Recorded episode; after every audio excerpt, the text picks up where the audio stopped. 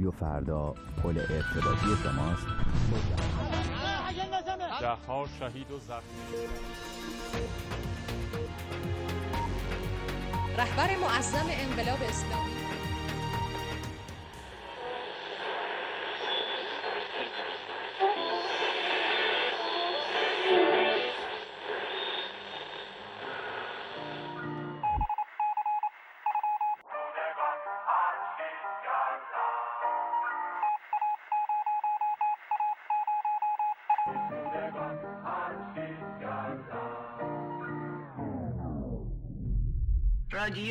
کیز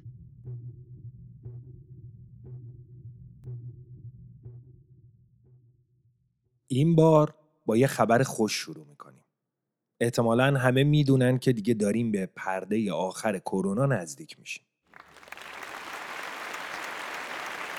ولی از اونجا که ما رادیو هیچ کیزیم و رادیو هیچ کیز هیچ رقمه تا اطلاع ثانوی دلیلی برای خوشحالی و بندری زدن و این چیزا نداره از اونجا که رادیو هیچکیز اساسا اومده تا ضد حال بزنه و هی یاد خودمون و دیگران بیاره. آنکه میخندد هنوز خبر هولناک را نشنیده است.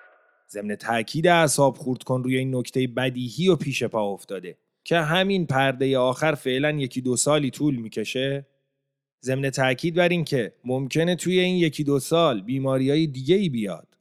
با یادآوری اینکه ممکنه مجبور بشیم تا زمانی نامعلوم ماسک بزنیم ضمن تذکر این نکته که مشخص نیست واکسن ایمنی کامل و قطعی و حتمی ایجاد کنه با تأکید معکد بر اینکه ریده شده به جهان و آبم قطعه خبر خوشمون رو با یه خبر بد ادامه میدیم که همین پرده آخر با همین مشخصات هم چیزی غیر از جنایت نیست. جلاد پشت همین پیچ منتظره. با کنده و ساتوری خونالود. صدای ما رو همچنان از قرنطینه میشنویم. با بغز با اندوه و با خشم.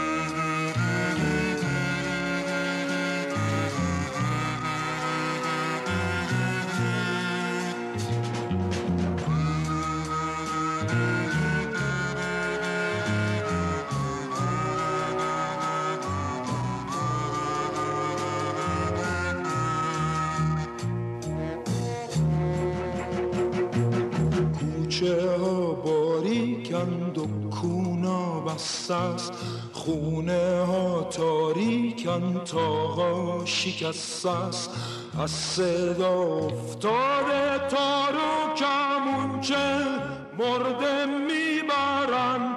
کوچه به کوچه.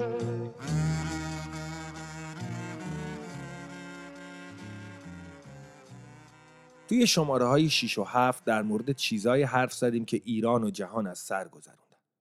نشون دادیم که چطور و به چه ترتیبی کشدار توی ایران از روزهای آخر اسفند شروع شد و نشون دادیم چطور جهان آلوده با ویروس سرمایه‌داری حتی از جهان آلوده با ویروس کرونا خطرناکتر و کشنده تره. از تبدیل دولت‌ها به راهزنایی گفتیم که اقلام ضروری درمانی همدیگر رو به سرقت بردن. از تهیه لیست مرگ توی برخی کشورهای اروپایی گفتیم که سالمندها رو توی صدر لیست گذاشتن و نشون دادن چطور سیاستمدارهای مزوری که توی هر شرایطی خیلی حواسشون هست که نزاکت سیاسی پولیتیکال میگه رو رعایت کنن در کمال خونسردی تو چشم پیرمردا و پیرزنا زل زدن و بهشون گفتن معذرت می‌خوایم اما در کمال احترام دیگه وقتش شماها بمیرید. مقاومت سرمایه جلوی تعطیلی کامل و قرنطینه مطلق که از روز اول آشکار شدن ابعاد شیوع ویروس کرونا توسط پزشکای مستقل و بعضی نیروهای مترقی در مورد ضرورتش خیلی حرف زده شد نه تنها هرگز اجرا نشد بلکه با اومدن موج دوم کرونا که از اوایل پاییز شروع شد خیلی دولت های کشورهای غربی اعلام کردند اقتصاد ما دیگه توان قرنطینه نداره و بنابراین آی ملت غیور. با عرض شرمندگی مجبورین کار کنین و چرخ اقتصادی مملکت رو بچرخونین. خب احتمالم داره تعدادی از شما بمیرن که کاریش نمیشه کرد. پیشا پیش به خانواده هاتون و دوستاتون تسلیت میگه خب البته دقیقا با این کلمات حرف نزدن اما همینا رو گفتن. معنی اینکه اقتصاد مملکت توانه قرنطینه دیگر رو نداره از روز روشنتره اون چیزی که با یه قرنطینه دیگه که برای جون هزاران انسان ضروریه به خطر میفته نه منافع مردم بلکه منافع ملی بود. و این منافع ملی همیشه اسم مستعار منافع صاحبای سرمایه است. یه قرنطینه دیگه جون مردم رو نجات می‌داد اما به بانکدارها صاحبای بورس تاجرای بزرگ و مالکای شرکت ها و کارخونه ها ضرر می‌زد. دوران کرونا و از غذا دقیقا موج دوم شیوع کرونا بیش از هر چیزی این رو ثابت کرد که برخلاف تبلیغات مرسوم وظیفه اول دولت ها حفاظت از جان انسان ها و مردم نیست بلکه حفاظت از منافع سرمایه و سرمایه دار هاست. منافع ملی توی عصر جهانی شدن سرمایه که کرور کرور اقتصاددانهای ایرانی براش قش و ضعف میرن و دائم در مناقب و مزایاش اظهار فضل می‌کنن. یعنی حفظ منافع صاحبای سرمایه به ترتیبی که یک دفعه تصمیم نگیرن کل سرمایهشون رو بردارن و برن به جایی مثل بنگلادش یا پاکستان یا اندونزی سرمایه گذاری کنن. که هم کارگراشون ارزونن هم اغلب اتحادیهاشون ضعیف. هم قانون کارشون خیلی زمانت اجرایی نداره. هم از قرنطینه مرنطینه خبری نیست. یا اگرم خبری باشه همیشه راههایی برای نجات یه سرمایه گذار شیک و خوشبوی اروپایی موجوده. بنابراین در حالی که صاحبای سرمایه و ثروت تو ویلاهای قشنگشون در قرنطینه کامل و با رایت مطلق پروتکل های بهداشتی نشسته بودن و گیلاس های شراب بردو و اسکاچ اسکاتلندیشون رو به سلامتی رهبرای جهان آزاد بالا مینداختن طبقه کارگر دسته دسته روانه قتلگاه می شدن. تا نه تنها صاحبای اصلی منافع ملی متضرر نشن بلکه به سرمایه های هنگفتشون افسوده هم بشه.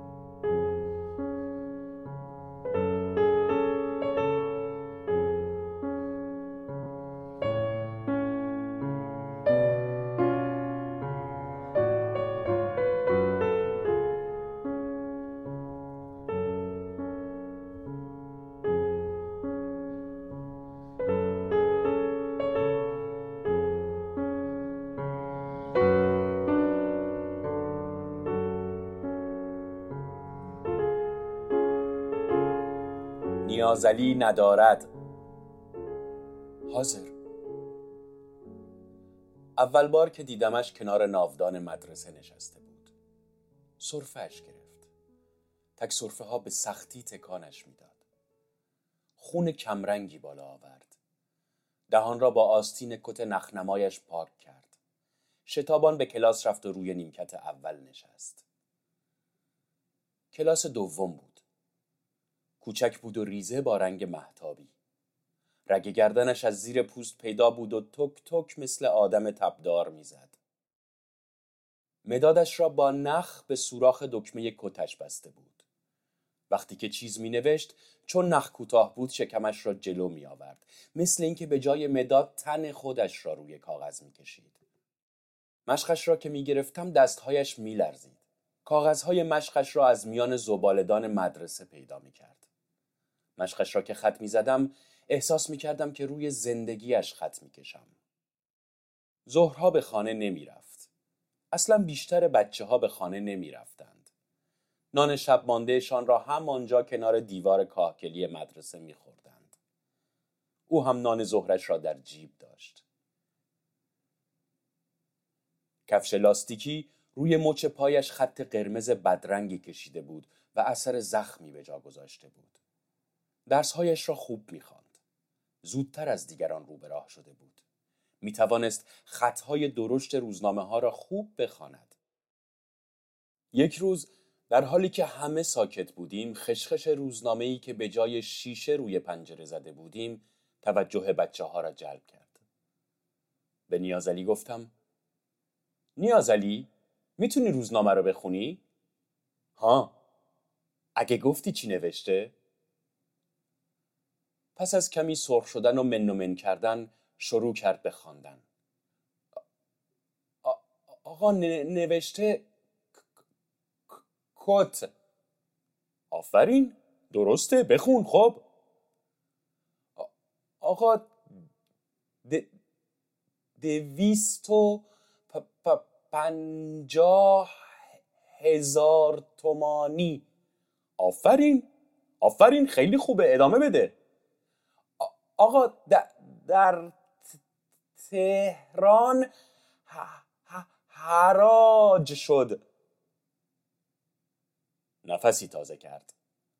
رو کرد به من و گفت آقا چه درشت و خوب نوشته. گفتم آره نیازلی توی روزنامه ها این روزها چیزهای درشت و خوب می نویسن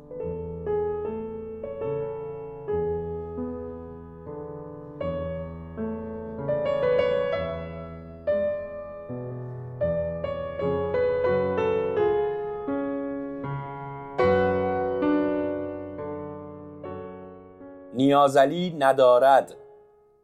حاضر. شناسنامش ندارد بود. در کلاس من خیلی از بچه ها شناسنامهشان ندارد بود. وقتی که اسمش را میخواندم تکان سختی می‌خورد. با خجالت در حالی که مداد و نخ را پنهان می‌کرد تا آن را نبینم با جیغ کوتاهی می‌گفت حاضر. و در این حال صدایش شبیه جوجه کلاقی بود که در مشت فشارش بدهی تنها وسیله بازی او توپی بود که با کاغذ سیاهای مچاله درست کرده بود و مقداری نخ دورش پیچیده بود وقتی که بچه ها بازی می کردند او کنار دیوار می نشست و توپش را در دست می فشرد. آسمان را تماشا می کرد و با حسرت به بازی بچه ها خیره می شد. هر وقت که بازی می کرد صرفش می گرفت و خون بالا می آورد. دلم می‌خواست بیشتر با او حرف بزنم. یک روز که روی پله های مدرسه نشسته بودم آهسته آمد و کنار پله ها نشست. توپ کاغذی در دستش بود. زانوهای چرکش از میان پارگی شلوار پیدا بود. پرسیدم نیازلی خونتون کجاست؟ پشت قلعه آقا. اسم پدرت چیه؟ ریش چرمی آقا. چه کار است؟ هیچی آقا خیلی پیره. نشسته توی خونه و کتاب دعا می‌خونه آقا. مادرت چه کار می‌کنه؟ بیکار شد آقا. دیروز دندونای جلوش افتاد و بیکار شد. خوب که جویا شدم معلوم شد که مادرش برای مشباغر تاجر خشکبار ده کار می‌کرده. کارش خندان کردن پسته بوده. پسته هایی را که دهانشان بسته بوده با دندان باز می‌کرده و روزی 25 ریال می‌گرفته. پس از سالها کار دندانهایش ریخته و بیکار شده. برادر بزرگش که خاک بردار بوده دو سال پیش پس از برگشتن از سربازی موقع کار زیر آوار مانده و آنها را تنها گذاشته بود. زمستان آمد. بچه ها از دهات دور می آمدند. وقتی که می رسیدند به آدم های یخی شباهت داشتند. دور مجه ها و ابروها و سوراخ بینیشان یخ زده بود. مجه هایشان را که به هم می زدند چق چق صدا می کرد مثل اینکه دو تکه شیشه را به هم بزنی. می نشستند کنار بخاری هیزومی و از بینیشان تکه های یخ را می کندند. آنها که پشت لبشان سبز شده بود و کلاس های بالاتر بودند سبیل های یخی بزرگی پشت لبشان درست می شد. گیوه ها را به بخاری می چسباندند. بوی لاستیک سوخته و بوی تند عرق پا در هوا پخش می شد. از دور گیوه ها و کفش های لاستیکی آب می چکید و اطراف بخاری را تر می کرد.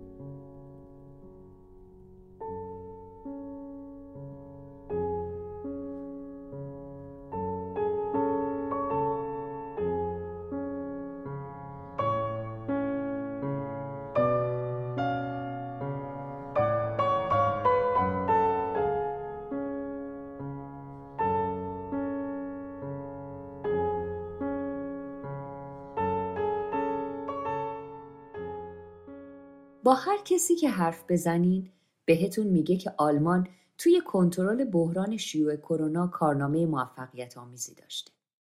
بخشی از این حرف درسته و بخشیش هم حاصل تبلیغات رسانه هاست.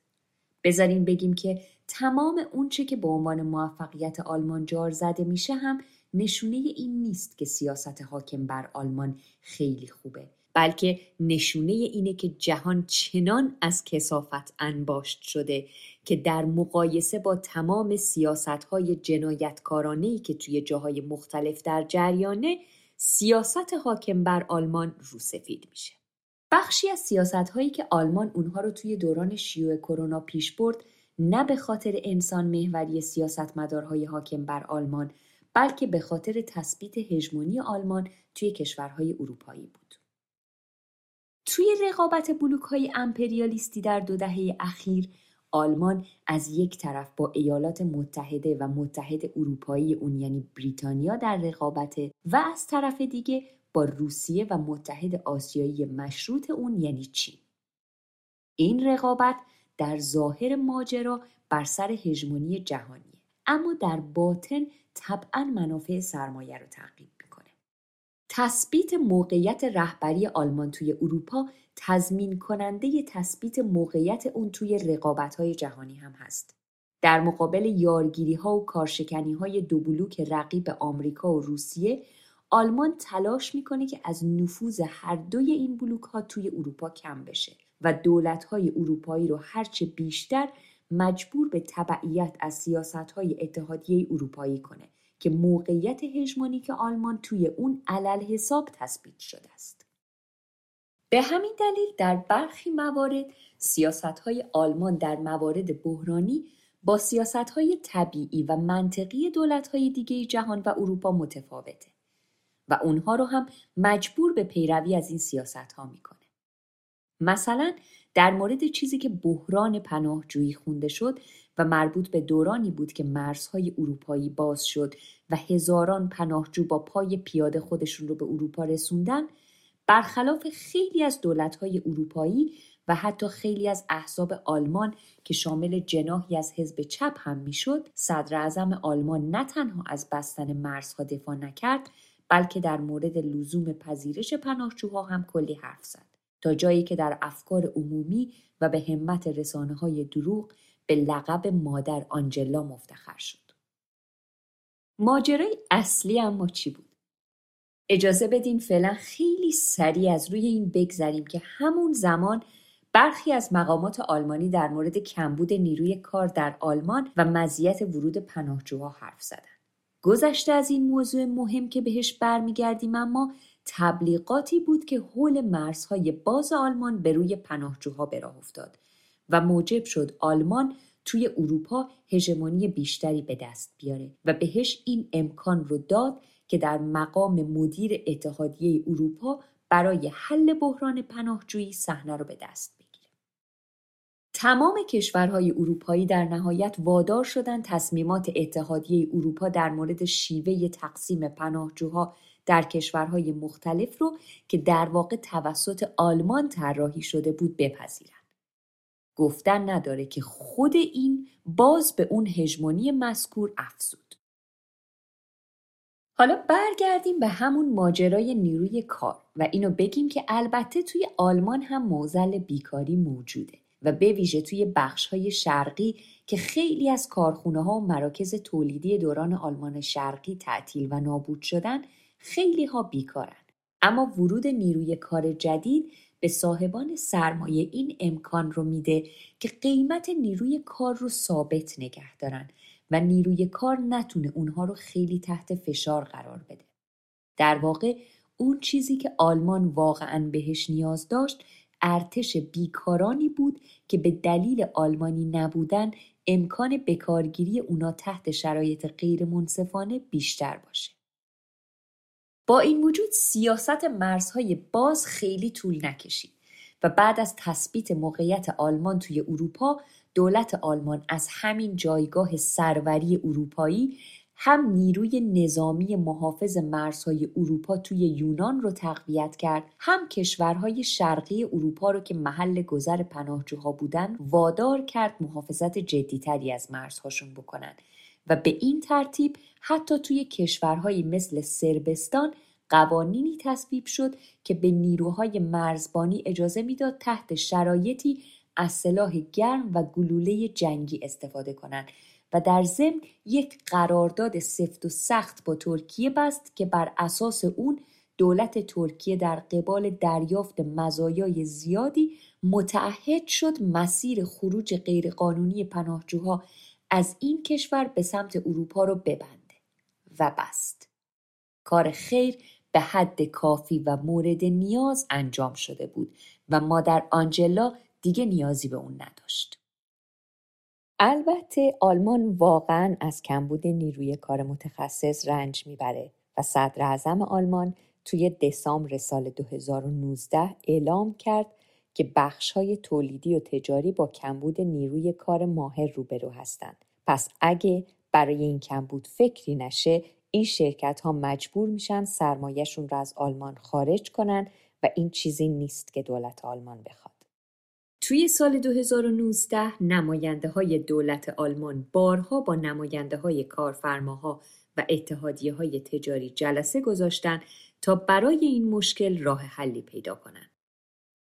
احتیاج آلمان به نیروی کار ماهر در شرایطی بود که تازه در موج ورود پناهجوهای سوری تعداد زیادی نیروی کار متخصص و ماهر و همینطور مقدار زیادی سرمایه به همراه این مهاجرها وارد آلمان شده بود. برخلاف تبلیغات معمول بخش زیادی از پناهجوهای سوری که وارد آلمان شدن کسایی بودند که توان این رو داشتن که خودشون رو به آلمان برسونن و خیلی ها که پول کافی نداشتن یا بنا به دلایل مختلف از پیمودن این همه راه ناتوان موندن توی اردوگاه های پناهندگی ترکیه و بقیه کشورهای منطقه اسکان داده شدن. در هر صورت بالاخره راهی پیدا شد و قانون جدیدی توی آلمان به تصویب رسید با نام قانون مهاجرت نیروی کار ماهر که بر اساس اون تسهیلاتی برای مهاجرت متخصص ها به آلمان در نظر گرفته شده بود و البته نه فقط متخصص ها بلکه همینطور سرمایه گذارهایی که علاقه داشتن به واسطه سرمایهشون به آلمان مهاجرت کنند. این قانون که از مارس 2020 اجرا شد تداوم همون ماجرای قبلی بود. سیاست مرزهای باز منتها فقط تا جایی که باز بودن مرزها به نفع صاحبان سرمایه باشه. بنابراین تفاوت رفتار آلمان رو با کشورهای دیگه در برخی موارد مثلا در این مورد که توی آلمان برخلاف کشورهایی مثل ایتالیا و سوئد سالمندها در اولویت بستری و درمان کرونا بودن رو باید از همین منظر فهمید. با وجود این صاحبای سرمایه که حتی متوجه نیستن کسب و تثبیت هژمونی توی اروپا در بلند مدت به نفع خود اونهاست تا جایی که می‌تونستن جلوی تصمیمات دولت مرکل برای سختتر کردن قرنطینه مقاومت و کارشکنی کردن.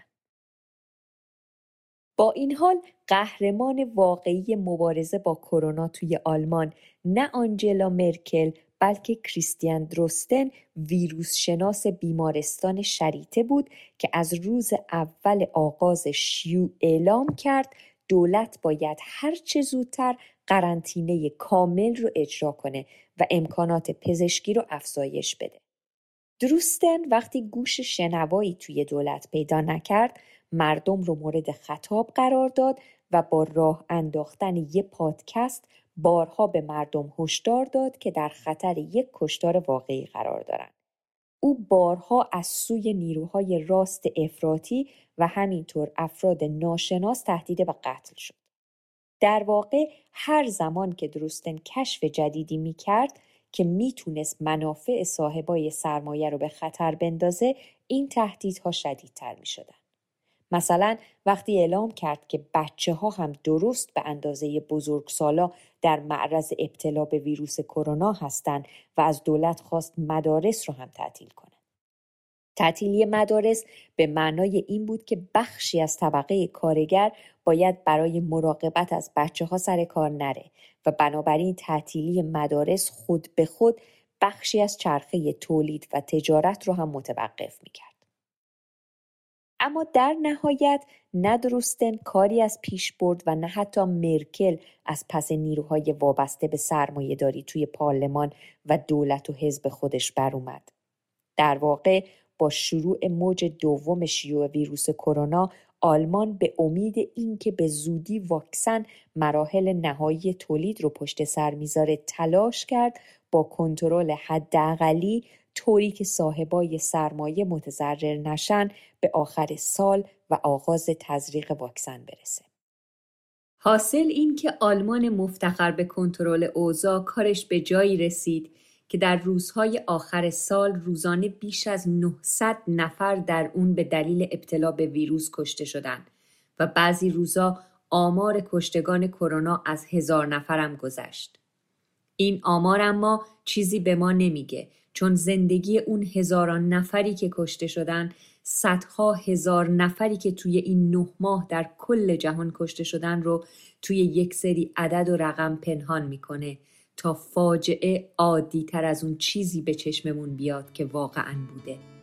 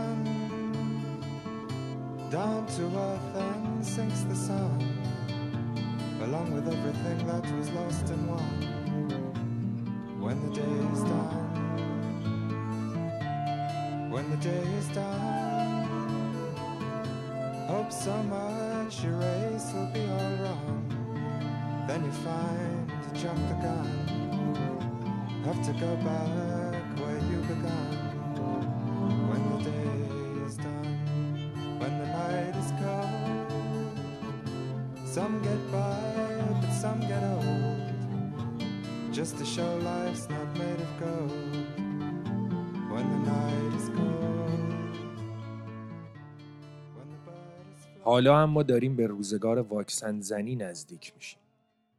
ستادای فوری و ویژه آماده شدن و کم کم شروع کردن به واکسن زدن. رؤسای دولت‌های جهان ظاهرا برای جلب اطمینان و نظر مردم اما در واقع برای حضور توی این شوی نمایشی پشت سر هم جلوی دوربین میان و با لبخندای پت و پهن واکسن می‌زنن. این اما روکش زیبای پرده آخر کروناست.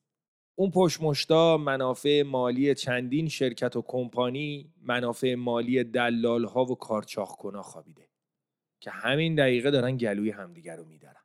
و قرار از این جهاد جهانی برای مقابله با واکسن کرونا میلیاردها دلار به جیب بزنن. خیلی از کشورهای جهان هستن که تکنولوژی پزشکی تو اونا انقدر پیشرفت کرده که بتونن در صورت دسترسی به فرمول واکسن کرونا خودشون واکسن تولید کنن.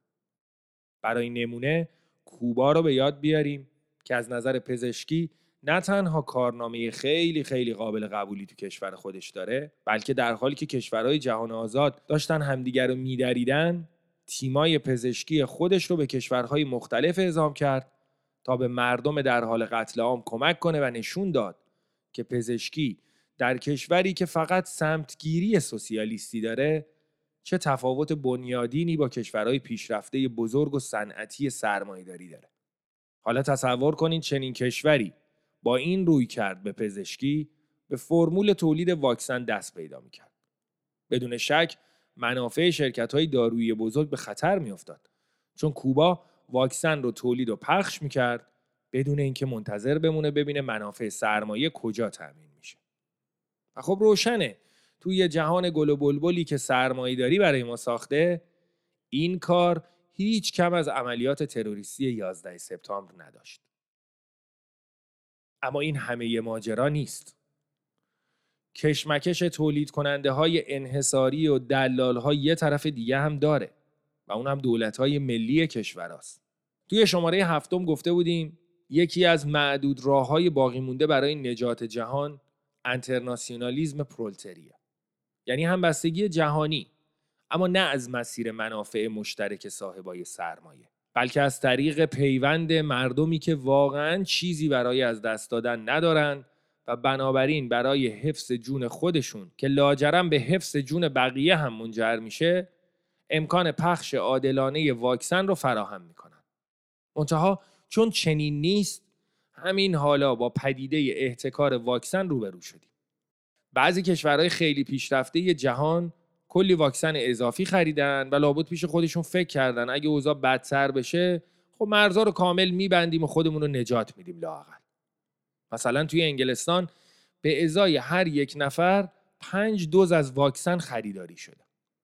توی ایالات متحده امریکا به رغم مخالفت ترامپ که دیگه براش فرقی نمی‌کنه که توی این دیگ سر سگ بجوشه یا نه مشاورای بایدن از همین الان برای خرید کلی واکسن اضافی وارد مذاکره شدن.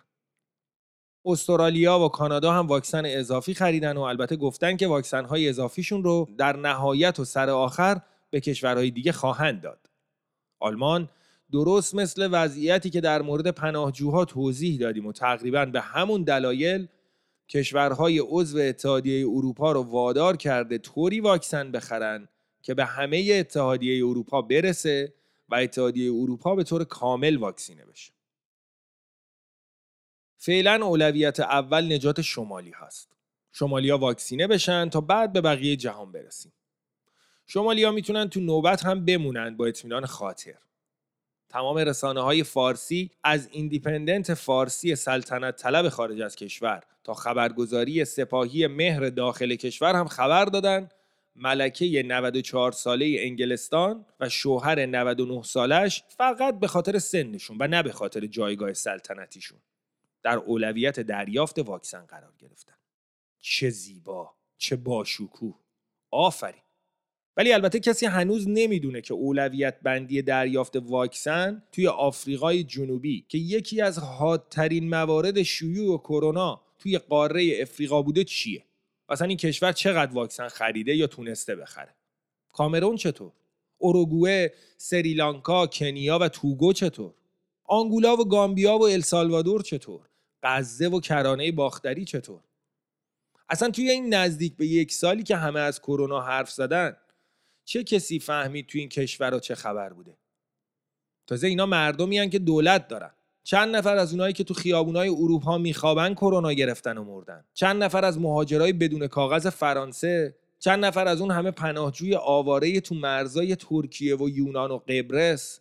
چند نفر از پناهجوهای انبار شده تو جزایر نارو و مانوس. چند نفر آدم کشته شدن؟ البته به معنای اخص کلمه به قتل رسیدن. چون بیرون از همه چیز گذاشته شده بودن جهان البته در نهایت الان در دوراهی بقا یا فنا قرار گرفته و حکام جهان برای ادامه همین وضعیت هم که شده باید فکری به حال ویروس کرونا بکنن. بعد از نجات کامل شمالیا باید فکری به حال گرسنه های آفریقای سیاه بکنن که برای خیلیاشون کرونا سوقاتی توریستای اروپایی بوده. واکسن کرونا به همه جا می‌رسه و همه اون رو دریافت می‌کنن. هرچند با تأخیر هرچند بعد از اینکه چند هزار نفر دیگه از اونا توی همین مدت جهاد جهانی کشته میشن. هرچند اونا تو زندگیشون هر لحظه و هر دقیقه می‌تونن به هزار دلیل دیگه بمیرن که کرونا تنها یکی از کوچولوهای اوناست.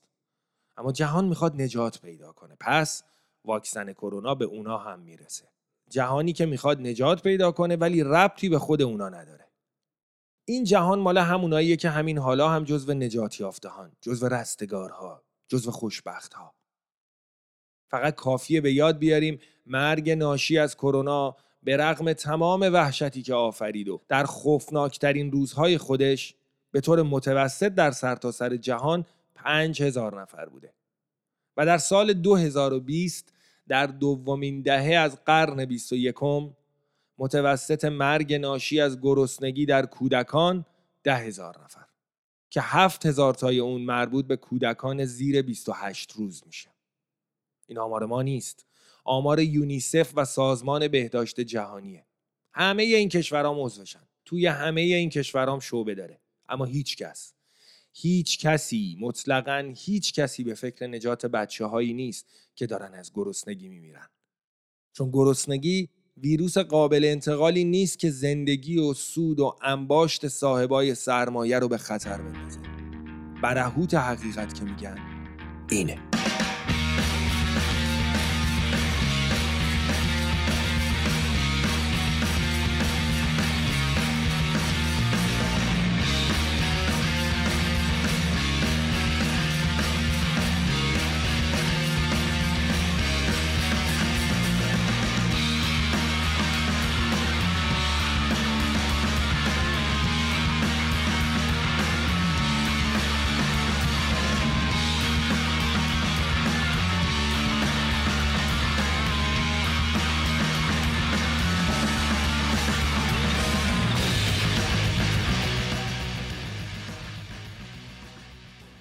این جهاد جهانی اما ایران بیرون ایستاده. به معنای درستتر جمهوری اسلامی ایران بیرون ایستاده.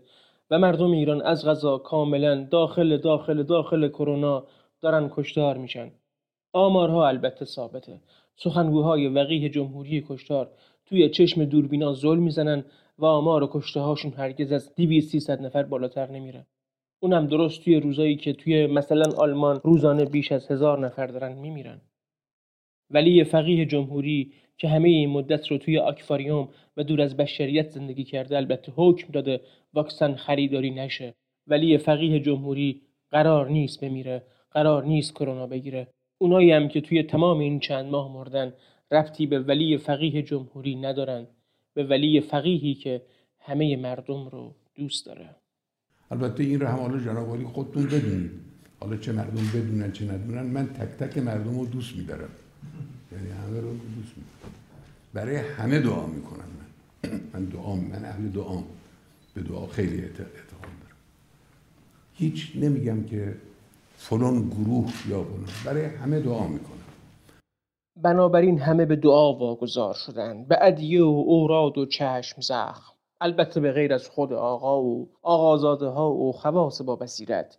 که هم از امکانات ویژه و بیشتری غیر از دعا برخوردارند و هم عجله‌ای برای دریافت واکسن ندارند چون جایی نمیرن که در خطر ابتلا قرار بگیرن. ولی یه فقیه جمهوری همه رو دوست داره چه اون همه بدونن و چه ندونن و برای همه دعا می‌کنه. اما به طور همزمان فرمان میده کشتار متوقف نشه. او به کرونا بیشتر از مردم نیاز داره او به مرگ همگانی نیاز داره.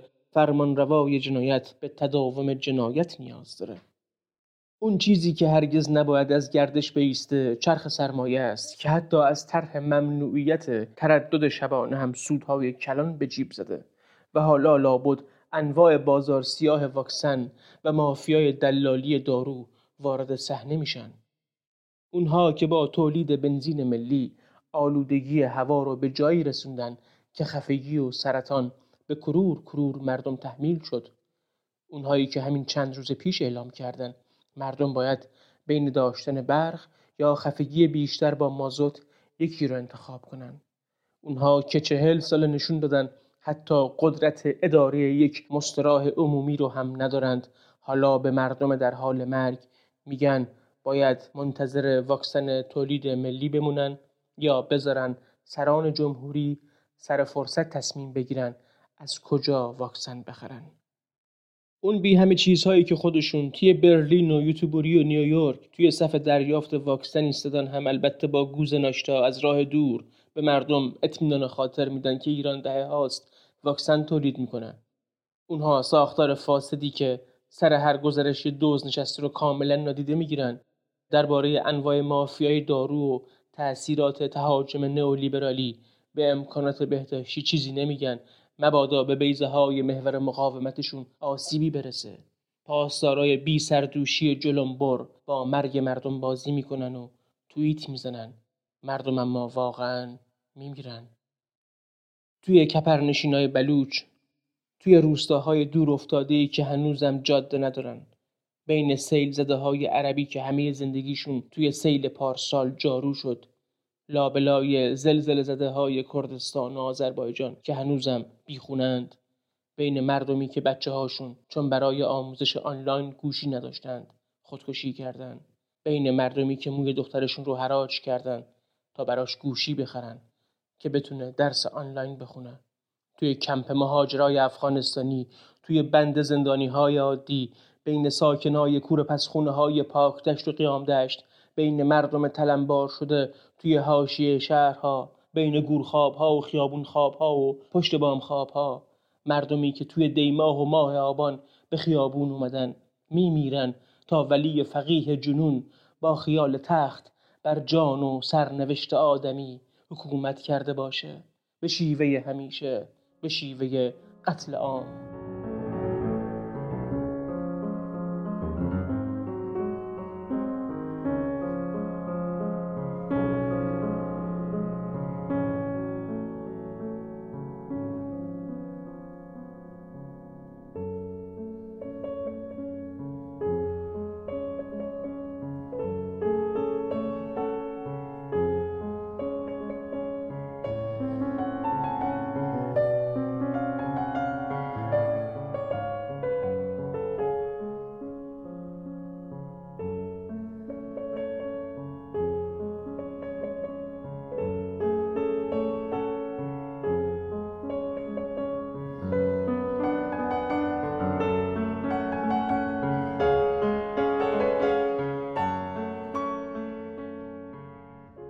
اتاقم کنار کلاس درس بود.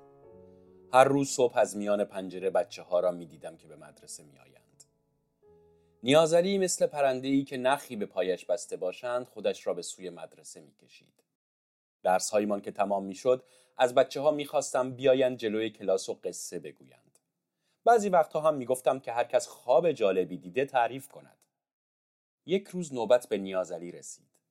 ابتدا خودداری کرد ولی بعد آمد. در حالی که سرخی بیمارگونه ای به صورتش دویده بود و صدایش میلرزید تعریف کرد. خواب دیدم شدم ملوچ. هی پریدم هی پریدم. از پشت بام توی حیات پریدم از حیات روی تاخچه پریدم. بابا گفت ای داد و بیداد بچهمان شد ملوچ.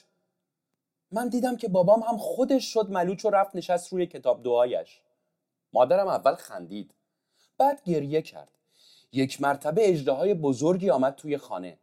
مادرم تا اجده را دید گفت وای وای خدایا مش باقر آمد. زود زود از میان دامنش پسته درآورد و خندان کرد. دیدم که مادرم دندان ندارد و خون از دهنش میآید. خواستم بروم و چشم اجده را درآورم.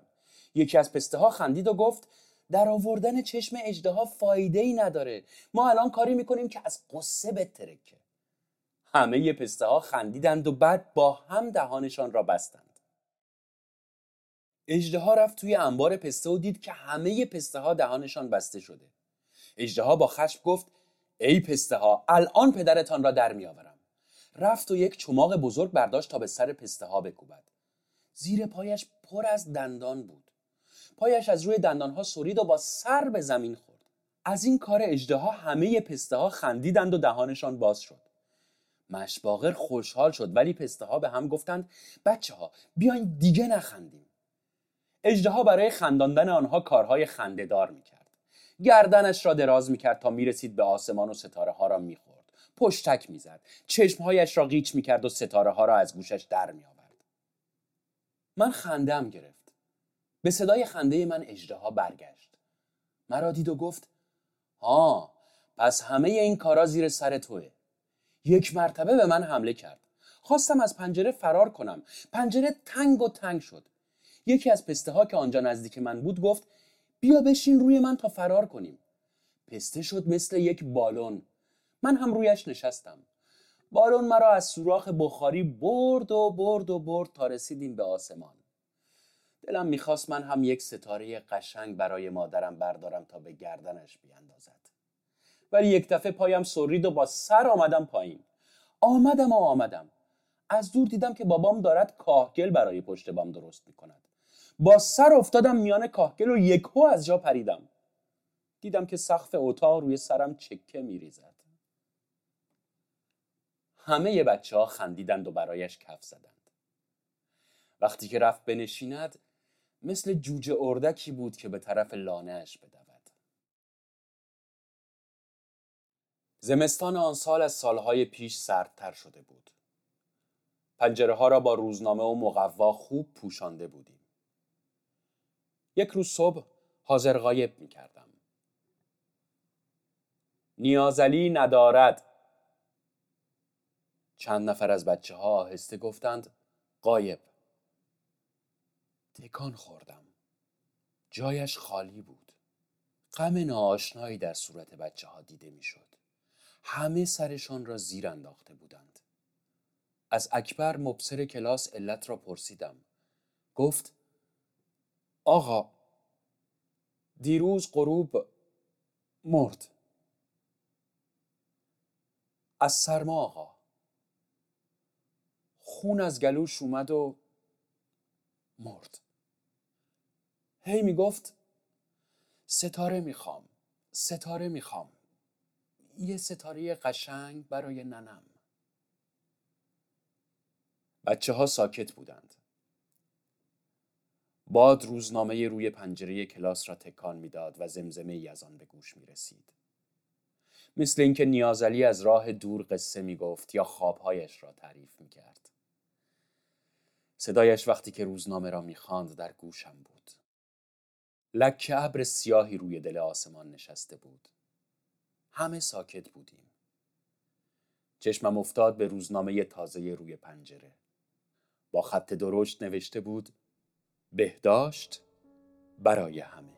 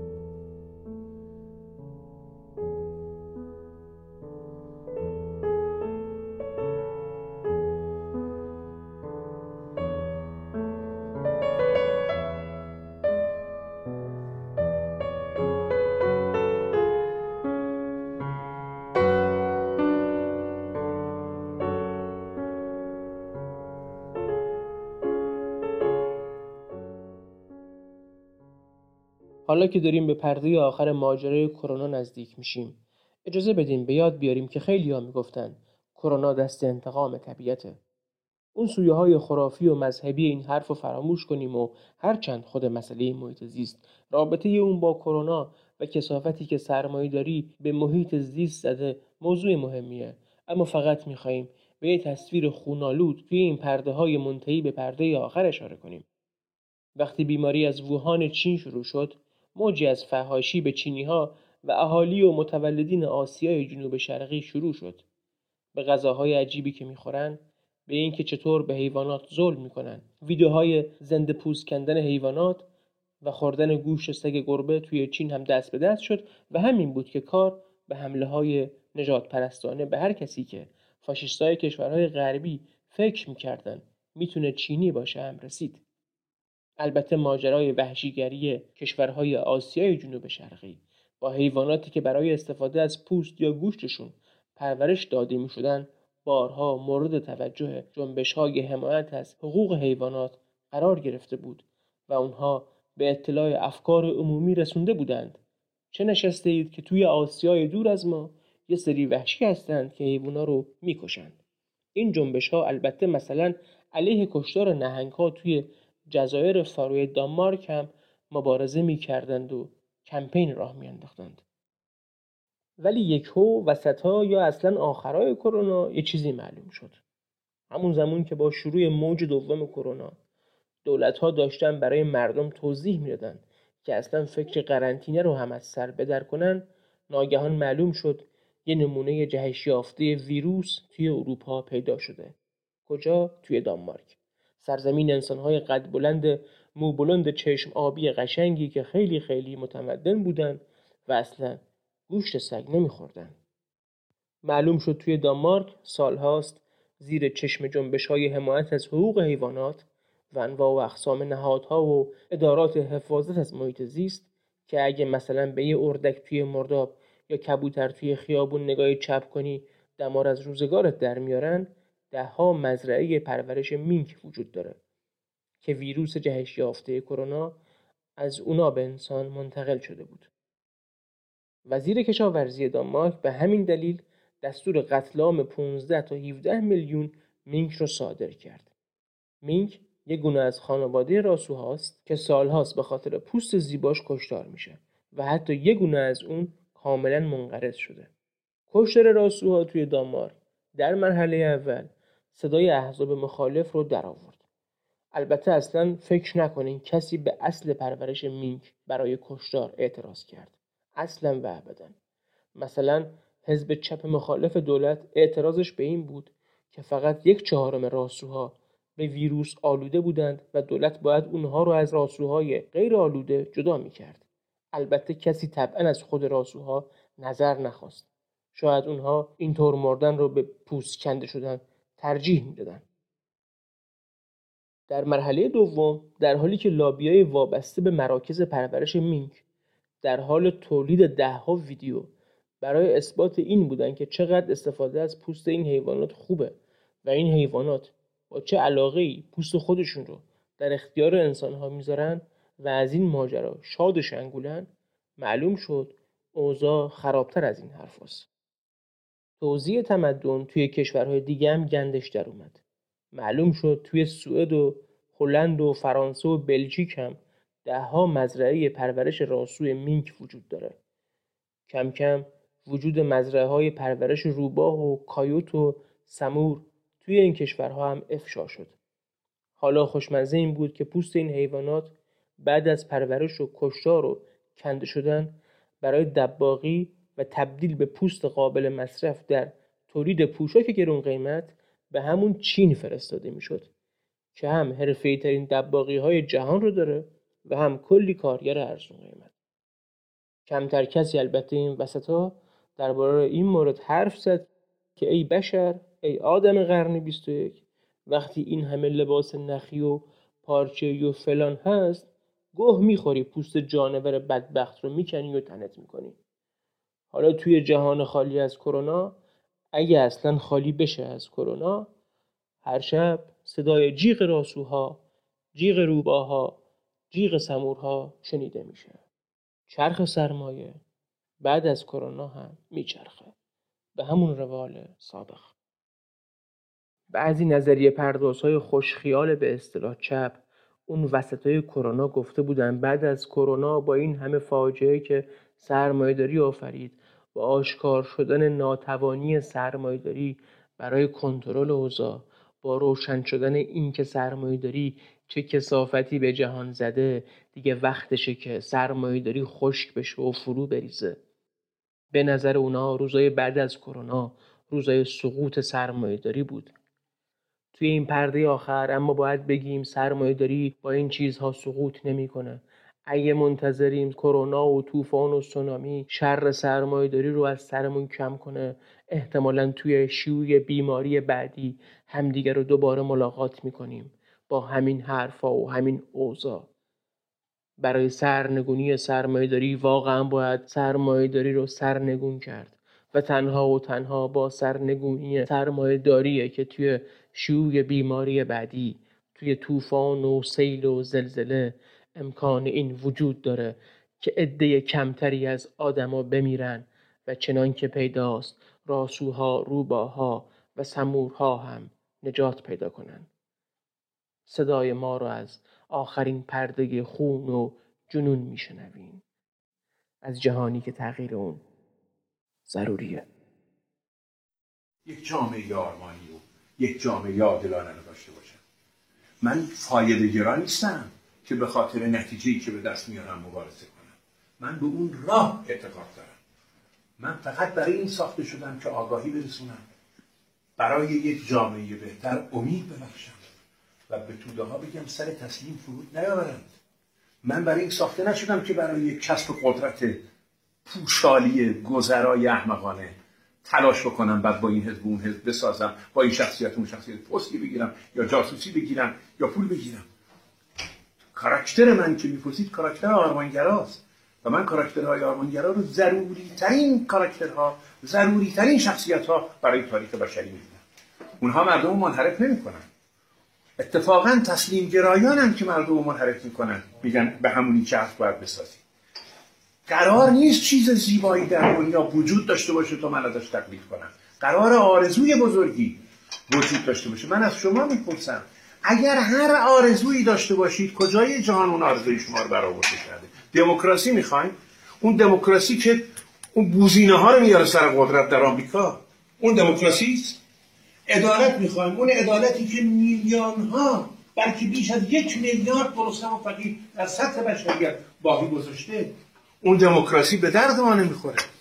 من هرگز به اون دموکراسی اعتقاد ندارم. من هرگز اون آزادی آزادی که عدالت نباشه آزادی نیست.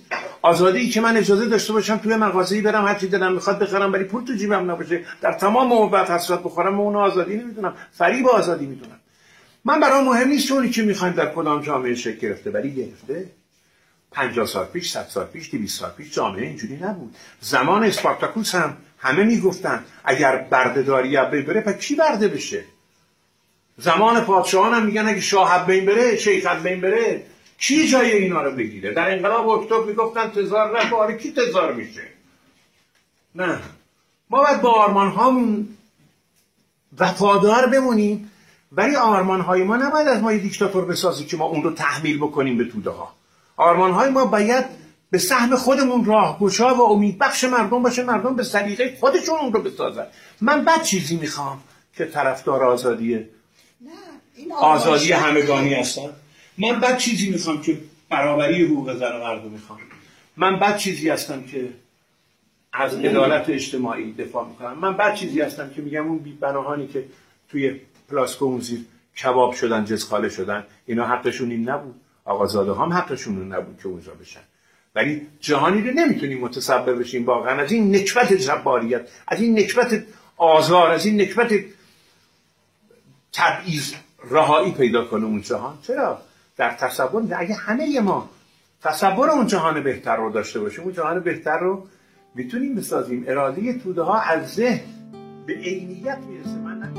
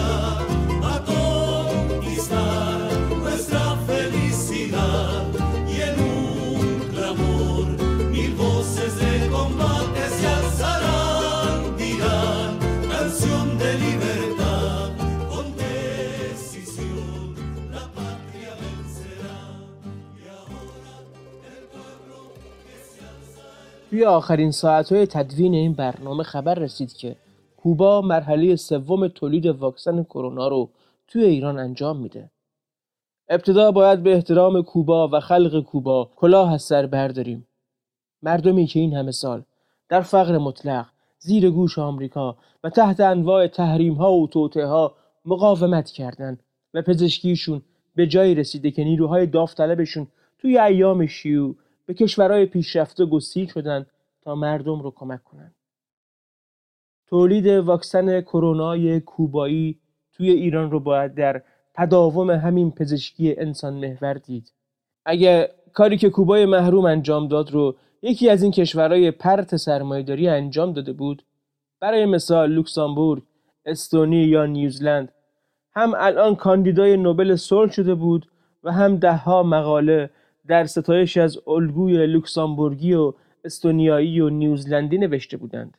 کوبا اما همچنان درست در حال خدمت به بشریت رو به انحطاط و مرگ از بلنگوهای وقیه سرمایه فوش می‌خوره و تخریب میشه و حالا هم در نهایت این پزشکای کوبایی هند که به کمک مردمی اومدند که حکومت حاکم بر اونها پشیزی برای جونشون ارزش قائل نیست اما همونطور که وقتی خامنه ای فرمان داد واکسن نخرید. دو سر ارتجاعی وضعیت موجود. از یک طرف اوباش و اشتک برانداز. وارد صحنه شدن تا اعلام کنن. فقط واکسن تولید شده در بهشت غرب مردم ایران رو واکسینه می‌کنه و نجات میده. چون هرچه از غرب رسد نیکوست. و از طرف دیگه فوج بی آزرم محور مقاومتی ها اومدن وسط تا از اشوه ضد استکباری رهبر جلیل القدر تا پای جان دفاع کنند. این بار هم دو سوی ارتجاعی وضعیت در مقابل هم صف بستند صفی که البته در انتهای اون برخلاف دو خط موازی همیشه به هم می‌رسه. یک طرف شیفتگان غرب که به یاد نوکر و کلفتای فیلیپینی و کره‌ای دوران اعلی حضرت کسر شعنشون میاد. واکسن تولید شده پا های کوبایی رو به بازوی مبارک بزنن و طرف دیگه اونها که برخلاف ظاهر فریبنده ماجرا نه در دفاع از کوبا بلکه در دفاع از حکومت حاکم جشن و سرور راه انداختند. منتها با لعاب خوشرنگ دفاع از کوبا. دلیل اثباتیش هم ساده است. کوبا داره به چیزی عمل می‌کنه که ازش انتظار میره. همین واکسن تولیدی اما باید توی ساختاری پخش بشه که سرتاپای اون رو انواع مافیای غارت و چپاول گرفته و سیستم بهداشت و درمانی باید در خدمت توزیع این واکسن در بیاد که پیشا پیش تهاجم نولیبرالی هیئت حاکمه بنیانهای اون رو نابود کرده.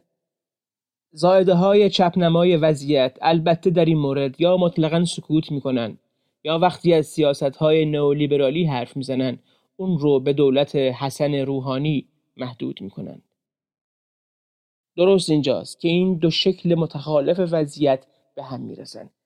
اونجا که براندازهای شیفته غرب درباره نقش سرمایه و حاکمیت اون در کشتار جمعی مردم سکوت که می‌کنن هیچ وعده میدن اگه به قدرت برسن هیچ چیزی رو خصوصی نشده باقی نذارن. و از سوی دیگه چپ نماهای محور مقاومتی درباره سیاست حکومتی سکوت می‌کنن که جلوی استکبار اروتیز می‌کنه اما دستورات صندوق بینالمللی پول و بانک جهانی رو از جمله در زمینه بهداشت و درمان مو به مو اجرا کرده و خواهد کرد. توی تمام این کسافت اما فعلا تا اطلاع ثانوی زنده باد خلق کوبا و انقلاب کوبا.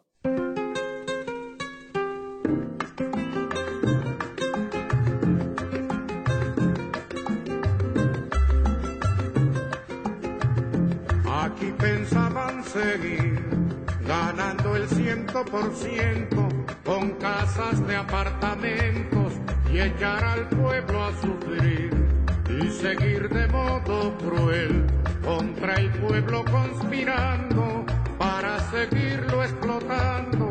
Y en eso llegó Fidel. Y se acabó la diversión llegó el comandante y mandó a parar. Se acabó la diversión, llegó el comandante y mandó a parar.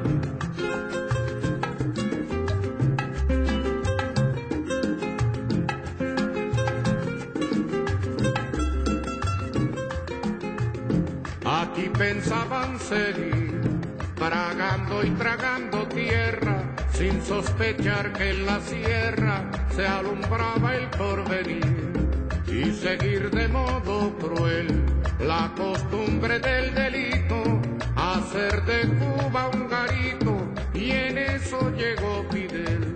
Y se acabó la diversión, llegó el comandante y mandó a parar. Y se acabó la diversión, llegó el comandante y mandó a parar.